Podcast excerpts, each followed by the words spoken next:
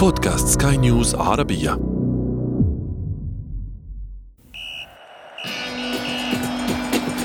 أثير الكرة.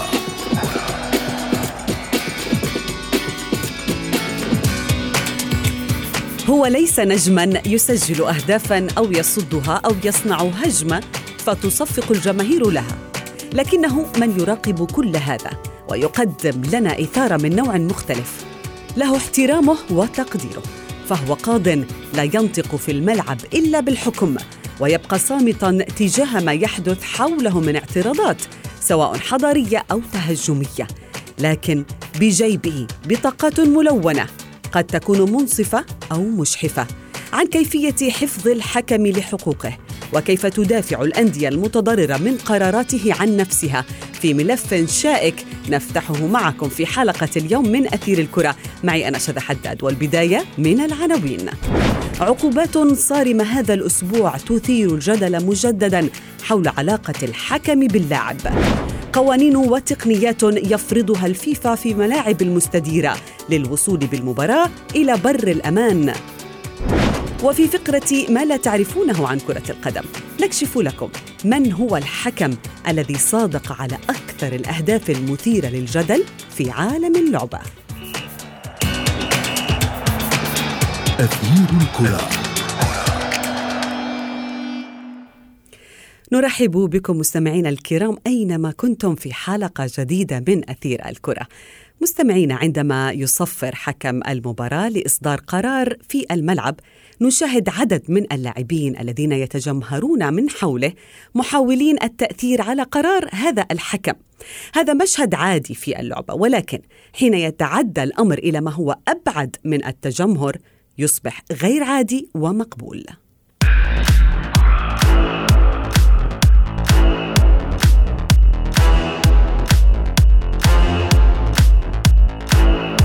في الدوري المصري الممتاز تلقى عدد من اللاعبين غرامات مالية قاسية والإيقاف أيضاً عن المباريات بسبب ما حصل في مباراة بين الزمالك والمصري البورسعيدي. هذه الحادثة تسلط الضوء مستمعينا مجدداً على الصراع بين اللاعب والحكم، وتنعش أيضاً ذاكرتنا بعدد من الحوادث المشابهة. ولكن متى يكون هذا الاعتراض على قرارات قضاة الملاعب منطقي، ومتى يكون غير منطقي؟ وميزان العدل في الملاعب كيف يتعامل معه الفيفا؟ التفاصيل بصوت الزميل صبري الحماوي. الاحتجاج على الصافرة موروث سلوكي يكتسبه اللاعبون والمدربون في محاولة للتأثير على قرارات قضاة الملاعب خلال المباريات، وظاهرة تتفشى في كل ملاعب المستديرة لتصبح جزءا من المباراة اعتادت على رؤيته الجماهير على المدرجات وتلك المتسمرة أمام الشاشات. اللاعب الخاسر غالبا ما يكون السباق في التهجم على قضاة الملاعب وانتقاد قراراتهم الذي لا يصب لصالحه في حال أراد العودة بالنتيجة، دون أن يدرك هذا اللاعب أنه قد يخسر أكثر من النتيجة في أي اعتراضات غير منطقية على الصافرة. وتأخذ هذه الظاهرة جوانب عديدة، لكنها تسلط الضوء على أهمية احترام الطاقم التحكيمي في أي مباراة وبطولة، والذي يعمل وفق ظروف بالغة الصعوبة وتحتاج تركيزا عاليا. ورغم أنه لا يحق لأحد أن يدعم ظاهرة التهجم على الحكم، لكن الأخير هو الذي يمكنه تجنب ذلك بفرض شخصيته على أرضية الملعب وليس سوء تصرف اللاعبين. ففي الدوري المصري الممتاز لكرة القدم أصدرت لجنة الانضباط والأخلاق بالاتحاد المصري عقوبة صارمة بحق لاعب الزمالك فرجاني ساسي على خلفية أحداث مباراة الفريق أمام المصري البورسعيدي. وكان الدوري التونسي أثار جدلا واسعا بعد أن قام بالاعتراض على قرار حكم الساحة ليصل به إلى خلع السماعة من أذن الحكم، والذي لم يتردد في منحه البطاقة الحمراء. واستنادا على هذه الحادثة قررت اللجنة إيقاف ساسي ست مباريات وغرامة مالية قدرها مئة ألف جنيه. هذه الحادثة تنعش ذكريات جماهير الكرة المصرية والعربية بالعديد من الأحداث الأخرى التي اعترضت عالم المتعة في كرة القدم، مثل الحادثة الشهيرة بضرب الحكم المصري الدولي إبراهيم نور الدين من قبل كل لاعب وإداري ومسؤول نادي الفيصلي الأردني في نهائي البطولة العربية عام ألفين وسبعة عشر، وتلقى على إثرها الفريق الأردني عقوبات صارمة طالت العديد من اللاعبين والإداريين، منها الإيقاف عن ممارسة أي نشاط كروي يتعلق بكرة القدم لمدة سنة كاملة، والفيفا أيدت هذه القرارات. ورغم التحديثات التي تتم في قوانين اللعبة بين الحين والآخر إلا أنها لم تجد نفعا، إذ ما زالت الأحداث تتكرر في أغلب الدوريات العالمية، ويتعرض من خلالها الحكام للعديد من الإساءات سواء اللفظية أو الجسدية. ورغم أن الحكم قد يصيب أو يخطئ في أي قرار يتخذه، إلا أن الاعتراض يعتبر مقبول في حال كان حضاريا ولا يؤثر سلبا على قرار الحكم، والأخير له احترامه، فهو يراقب اثنين وعشرين لاعبا وعليه ضغوط كبيرة من أجل الخروج بالمباراة إلى بر الأمان. موضوعنا لليوم مستمر بتفاصيل أكثر مع ضيوفنا في أثير الكرة، ولكن بعد هذا الفاصل. أثير الكرة.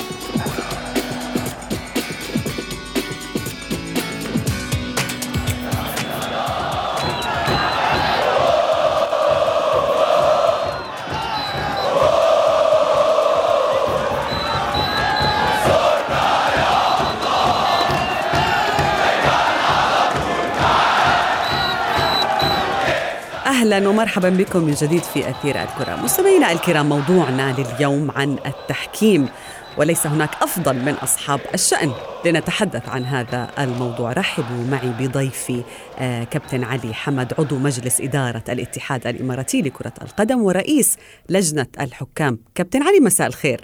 مساء النور والسرور، أمسي عليك بالخير وعلى مستمعين الكرام. وعليك كابتن علي، بالتواجد معاكم، ونحن أيضا إن شاء الله نشكل إضافة في هذا اللقاء القصير. أكيد أكيد، وأيضا رحب معي بضيفي الحكم الدولي السابق والذي أيضا حكم في نسختين من كأس العالم، كابتن جمال الغندور. كابتن جمال، مساء الخير. مساء النور، تحياتي لحضرتك، أهلا بيكي، تحياتي لأبو سيف الغالي، وتحياتي لكل مستمعينك الكرام. أهلا بكما. أبدأ معك بال... في البداية كابتن علي، يعني الكثير من جماهير اللعبة لا تملك المعلومات الكافية عن عالم الحكام، ونحن كجماهير أو صحفيين أو محللين نؤكد بأن الجدل التحكيمي هو جزء من اللعبة، يعني يزيد المباراة إثارة ولربما أحيانا يسرق الأنظار من المباراة أو من نتيجة المباراة، ولكن أين يتعدى ذلك حدود المنطق برأيك؟ بالنسبة للحكام، كون أحد الأضلاع المهمة في لعبة كرة القدم، قد أنه ما يحظى فعلا ببعض الفهم العميق لبعض الأجزاء والجزئيات المهمة في الجانب هذا، نتيجة أن دائما يشوفون المخرج النهائي بالنسبة للاعبين بالنسبة للآخرين، اللي تسبق الأضواء. متى يسطع نجم الحكم؟ لما تكون في خطأ مؤثر في نتيجة مباراة أو في سير وأحداث المباراة، هنا يبتدأ تسليط الضوء على بعض الحكام وبعض الأحداث اللي يكون فيها نقص في فهم القانون أو الإجراءات المتبعة في هذا الإجراء. فما في شك بأن هذا الموضوع يعني أبع على لجان الحكام في إيصال بعض ال المعلومات وإيصال بعض نقول إحنا المقومات اللي هي تهم الجهاز التحكيمي ومنظومته. نعم كابتن جمال، من خلال خبرتك في الملاعب، ما هو تفسيرك عندما يتعرض حكم للاعتداء في الملعب؟ وهذه الظاهرة شهدناها كثيرا ومؤخرا في الدوري المصري الممتاز. والله عايز أقول لحضرتك بداية التعامل بالشكل الخاطئ أو التناول بالشكل الخاطئ من البداية بيوصلنا لهذه الكوارث زي ما حضرتك تفضلت وقلت. يعني يتم الاعتداء على الحكم بأي شكل من الأشكال، اعتداء معنوي أو اعتداء لفظي أو اعتداء بإشارة أو حتى اعتداء باستخدام اعتداء جسدي أحيانا. نعم بالتأكيد التناول من البداية ليس صحيحا. بالتأكيد هناك هناك منظومة بنيت على خطأ، وهي أن الحكام أو الحكم هو مجرد مجرد أداة لاستكمال بطولة أو مجرد أداة لاستكمال دوري، أو مجرد أنه لابد أن يكون هناك حكم، هذا هو السبب الوحيد لتواجده. إنما طبعا هذا كلام غير منطقي وغير صحيح، وهذا الكلام يجب على على جميع المسؤولين، جميع المسؤولين ليس على لجان الحكام فقط، هي تبدأ من المسؤولين عن كرة القدم وعن الرياضة في أي مكان أن يعود الحكم أو تعود النظرة للحكم على مكانته الطبيعية مكانته الطبيعية اللي اللي يفترض يفترض أنه قاضي من قاضي من اسمه. نعم يعني من اسمه هو قاضي طبعا. وأن هناك وهو عنصر من عناصر اللعبة يحق له أن يخطئ طالما لم يكن ذلك عن عمد. رأينا كثيرا أخطاء للاعبين أدت بخروج فرقهم وأدت ب دخول فرق أخرى. تيري أونري في بطولة كأس العالم ألفين وستة وصل بفرنسا بلمسة يد واضحة تماما سجل منها هدف أقصى الدولة ودخلت بفرنسا إلى نهائيات البطولة ولم تقف الدنيا ولم يحاكم. ولكن الآن أي خطأ في مجتمعنا العربي للأسف الشديد من مكان بيتفاوت من مكان لمكان يتم التعامل مع الحكام فيه على أنهم مجرمين يعني. طيب ماذا تعلق كابتن علي؟ هل بالفعل التعامل مع الحكام في العالم العربي مختلف تماما ونحن نشاهد كما ذكر كابتن جمال جدل تحكيمي يعني مخيف في ملاعب أوروبا وملاعب العالم بأسرها؟ عشان احنا ما نسقط الموضوع هذا بس بالتحديد على العرب، هناك شواذ موجودة وبعض التصرفات اللي تصير موجودة في الملاعب العربية وإن كانت بنسبة أعلى من الملاعب العالمية الأخرى. أنا أعتقد هذا التصرف مرفوض تماما في عالم كرة القدم. كرة القدم مبنية على آه نقول إحنا مرتكزات أساسية في في في في في هذه اللعبة من العدالة والتسامح والمساواة وغيره وكذا.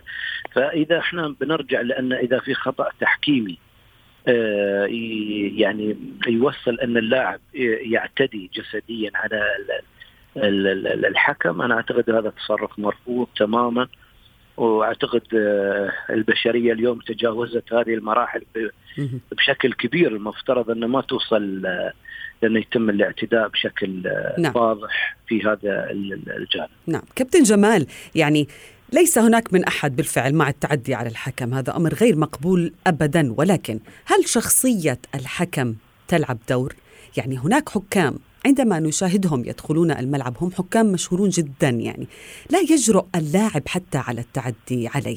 هل الحكم نفسه يفرض احترامه في الملعب، شخصية الحكم بحد ذاته؟ ما في شك أن هذا الشيء يقدر ينكر أن شخصية الحكم لها دور كبير في تكوين الحكم نفسه وفي قناعة من حوله بما يقوم به الحكم. ولكن حتى مع شخصية الحكم الكبيرة ومع وجود أحيانا حكام كبار من الممكن أن يحدث هذا التلوث. نقطة يجب أن نلفت النظر إليها، هناك طالما تحدثنا عن عالمنا العربي هناك حكام كرة قدم في عالمنا العربي حققوا إنجازات إنجازات غير مسبوقة، إنجازات كبيرة جدا حتى لم تحققها الكرة في بلده، والأمثلة على ذلك كثير. ولكن للأسف الشديد بنعتبرها حالات فردية أو بنعتبرها أمور مستثناة ولا ننظر إليها إلى أنها تفوق في مجاله، لا ننظر إليها إلى أن الحكم يستطيع أن يحقق إنجازات كبيرة. ولكن هناك هناك ثقافة تعامل أعتقد في معظم بلداننا العربية الدوري العام والفريق المفضل من يلام عليها، الحكم أم اللاعب؟ لا الثقافة المغلوطة، يعني الثقافة المغلوطة عناصر كتير. من أنا أنا شخصيا بأحمل مسؤوليتها بداية بداية لمن يدير كرة القدم، لأنه اللاعب في جميع الأحوال هو يتبع لنادي، يتبع لفريق، هذا الفريق له إدارة، هذه الإدارة بتكون تحت مظلة مسابقة، هذه المسابقة بتكون مسؤولية اتحاد، هذا الاتحاد بيكون مسؤولية وزارة رياضة. إذن خلينا نذهب بعيدا حتى نعالج هذا الموضوع من بداياته. ولكن كابتن يعني كابتن علي، يعني هناك عقوبات عقوبات صارمة بالإيقاف وغرامات مالية كبيرة كما شاهدنا، يعني لاعب ساسي سيوقف عن اللعب لمدة ثماني مباريات. مثل هذه العقوبات هل هي رادع؟ هل هي درس لعدم تكرار هذه الحوادث؟ أنا بس باخذ طرف الحديث من الكابتن جمال صدق. في موضوع الإدارات، وفعلا الشرارة تبتدي دائما من الناحية الإدارية نتيجة تحميل اللاعبين ضغوطات كبيرة ومطالبة بالفوز، والأجواء العامة المحيطة بأي مسابقة قد تدفع بعض اللاعبين لارتكاب يعني تصرفات غير مقبولة نهائيا في أثناء سير المباريات. طبعا ما دام هناك خطأ بالتأكيد راح يلحق بالعقوبة، ولكن العقوبة قد تكون رادعة في في جانب معين، ولكن مدى تداول الحدث هذا عالميا نتيجة الاعتداء، نتيجة اللي صار، أنا أعتقد هذا يعني شيء مسيء جدا في كرة القدم. وما أعتقد أن العقوبة الست مباريات هي اللي ممكن تعزز من كرامة الإنسان كإنسان والحكم كحكم. فبالتالي أن اليوم أنا لما يصل الاعتداء إلى شخص الحكم، لا ننسى أن هذا الحكم وراء عائلة، وراء عمل اللي هو محيط عمله، محيط المجتمع اللي هو يعيش فيه. نعم. النظرة اللي ممكن توجه له من من المجتمع نتيجة الاعتداء هذا. فأنا أعتقد أن يعني لازم يكون عندنا فكر أعمق من العقوبة. العقوبة اليوم قد تكون رادعة في للفريق بالبداية قبل ما تكون للاعب. اللاعب في الاحتراف قد إنه يأخذ مستحقاته ونايم في البيت وما تأثر فيه العقوبة هذه. يعني طيب كابتن جمال، خلينا نحكي من جانب الطرفين. يعني القانون أعطى الحكم الحق في إصدار أي قرار يراه مناسبا في المباراة، ولربما أحيانا نشاهد بأنه أحيانا القرارات لا تكون مناسبة. نحن ندرك طبعا الضغط اللي بيكون على الحكم في ظل الأجواء التنافسية، في ظل الجماهير أصحاب الأرض وما ذلك، ولكن ما, ما الذي يجري في كواليس المباراة ما بعد انتهائها؟ يعني في حال صار هناك قرار مثير للجدل كيف يتم مناقشته بين الحكام؟ هل هناك من لجنة خاصة مثلا تدرس هذا القرار، وإذا كان خاطئ أو بالفعل أثر على نتيجة المباراة هل يتلقى هذا الحكم عقوبة، وما هي هذه العقوبة؟ أكيد طبعا سياسة الثواب والعقاب موجودة في كل الأزمنة وموجودة في أجهزة التحكيم. آه الأهم من من من الحكم أيضا الحكم أيضا يحاسب، وكلنا نعلم ذلك، وكلنا كنا حكام في أوقات وتم محاسبتنا، وكنا مسؤولين وحاسبنا الحكام على القصور، ولكن يقتصر على المفهوم. هل الحكم قام بهذا الخطأ داخل أرضية الملعب عن عمد؟ هل الحكم تعمد أن يسيء إلى لاعب أو يسيء إلى فريق؟ أعتقد هذه تكون قضية كبيرة، ويجب على على المسؤولين التخلص من مثل هذه النوايا من الحكام إذا كانت موجودة. ولكن إذا كان هناك خطأ فني، إذا كان هناك خطأ بسبب تمركز خاطئ، إذا كان بسبب تأثير ضغوط كبيرة على الحكم أخرجت القرار بهذا الشكل، كل شيء يتم محاسبته ويتم التعامل معه على قدره. أعتقد كان عندي تجربة ويمكن أبو سيف يشهد عليها، شاركنا فيها كابتن. آه كان خطأ. عندي تجربة كنت تشرفت في عام ألفين وثمانية آه إني عملت كمدير فني للحكام في دولة الإمارات العربية المتحدة الشقيقة. وكان وقتها يمكن كابتن عندي حكم، وكان عندي آه يعني عندي فكر جديد إن إحنا آه نقوم بتحليل الأخطاء التحكيمية آه كمسؤولين كلجنة حكام وكمسؤولين في الاتحاد الإماراتي في وجود الإعلام. وكان عندنا أمل أنه يتفهم الموجودين أن هذه الأمور طبيعية، ويتفهم الموجودين أن الحكم اللي يخطئ النهاردة مش لازم يقوم بذبحه، لابد أن نراه غدا، لأن خطأه هو خطأ تقديري وهو خطأ غير مقصود. أعتقد لم تستمر كثيرا هذه التجربة، لأنه زي ما قلت لحضرتك ثقافة ال ثقافة ال ال ال مش عايز مش عايز أوصل بالكلمة لمدى أكبر من إن هي التشجيع التشجيع يعني يكفي إن أنا أقول التشجيع. حتى بعض من حضروا هذه التجربة وأثنوا عليها في البداية أصبحوا بعد كده من معاول الهدم مثل هذه التجارب التي من الممكن أن تنم عن شفافية إذا كان المحيطين يقدرون ذلك ويعلمون أن دور الحكم أو أن الحكم سيخطئ دائما وأنا مسؤول. لا أخيف الحكم من الخطأ، بالعكس لا. أنا نصيحتي للحكم اخطأ في المباراة ولا ولا ولا ولا ولا تخجل لأنك تخطئ، طالما أنه ذلك بيتم عن طريق اجتهاد شخصي عبر عبر لوائح الفيفا التي طبعا تحفظ حق الحكم وحق اللاعب في الوقت ذاته. لا يمل ضيفي الحكم الدولي السابق جمال الغندور وأيضا رئيس لجنة الحكام وعضو مجلس إدارة الاتحاد الإماراتي لكرة القدم كابتن علي حمد، شكرا جزيلا لكما.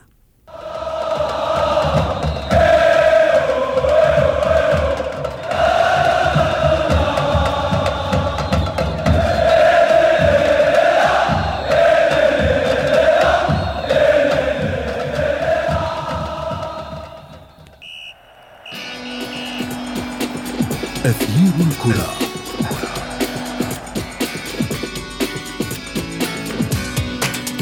وصلنا إلى فقرة ما لا تعرفونه عن كرة القدم، وبالحديث عن ميزان العدل في الملاعب هنا كثيرا ما يقفز إلى الواجهة ذلك الهدف الشهير الذي سجله الأسطورة الأرجنتينية دييغو مارادونا بيده في شباك المنتخب الإنجليزي، وعليه تأهل منتخب التانغو لإنهاء البطولة ثم توج باللقب. تلك المباراة أقيمت في المكسيك في منتصف النهار ووسط درجة حرارة مرتفعة، وكان الحضور أكثر من مئة وخمسة عشر ألف متفرج، لذا كان طاقم حكام تلك المباراة يعيش أجواء صعبة نظراً لحرارة الجو وسخونة المنافسة في الوقت ذاته. ولكن لربما ما لا يعلمه البعض منكم أن الحكم الرئيسي الذي كان يقود هذه المباراة الشهيرة هو التونسي علي بن ناصر. وعن هدف مارادونا بيده قال هذا الحكم التونسي في مقابل له أنه كان ينظر إلى زميله حامل الراية الذي كان في وضعية أفضل منه لرؤية اللعبة المشتركة، وكان ينتظر منه أن يغير رأيه ويعلن بطلان الهدف، لكنه لم يشر إلى وجود خطأ، فاعتمد بن ناصر الهدف ليصبح شخصية غير محبوبة في إنجلترا أبداً بسبب قراره منح الهدف الأول لمارادونا. وما لا تعرفونه أيضاً أن بن ناصر كان قاب قوسين أو أدنى من إفساد الهدف الأشهر في العالم، حين أكد بأنه أثناء ذلك كان يخطط لإطلاق صافرته لاحتساب ركلة جزاء بعد عرقلة مارادونا من مدافع إنجليزي، لكنه تراجع عن ذلك بعد دخول الكرة الشباك. وصلنا وإياكم مستمعينا الكرام إلى صافرة النهاية من أثير الكرة، ولكن انتظرونا في موعد جديد يوم الاثنين المقبل. كنت معكم أنا شذى حداد، إلى اللقاء.